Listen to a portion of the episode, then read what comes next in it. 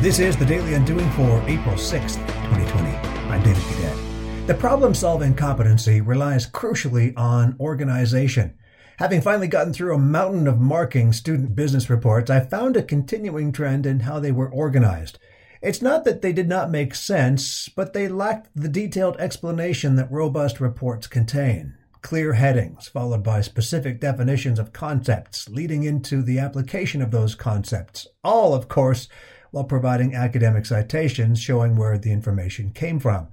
I'm sure most of the students feel I'm a little too critical when it comes to this, but my defense is more about practicality than academic integrity.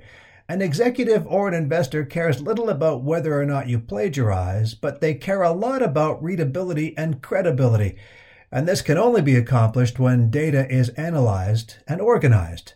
Clearly worth taking extra time to do. Today on the Daily Undoing.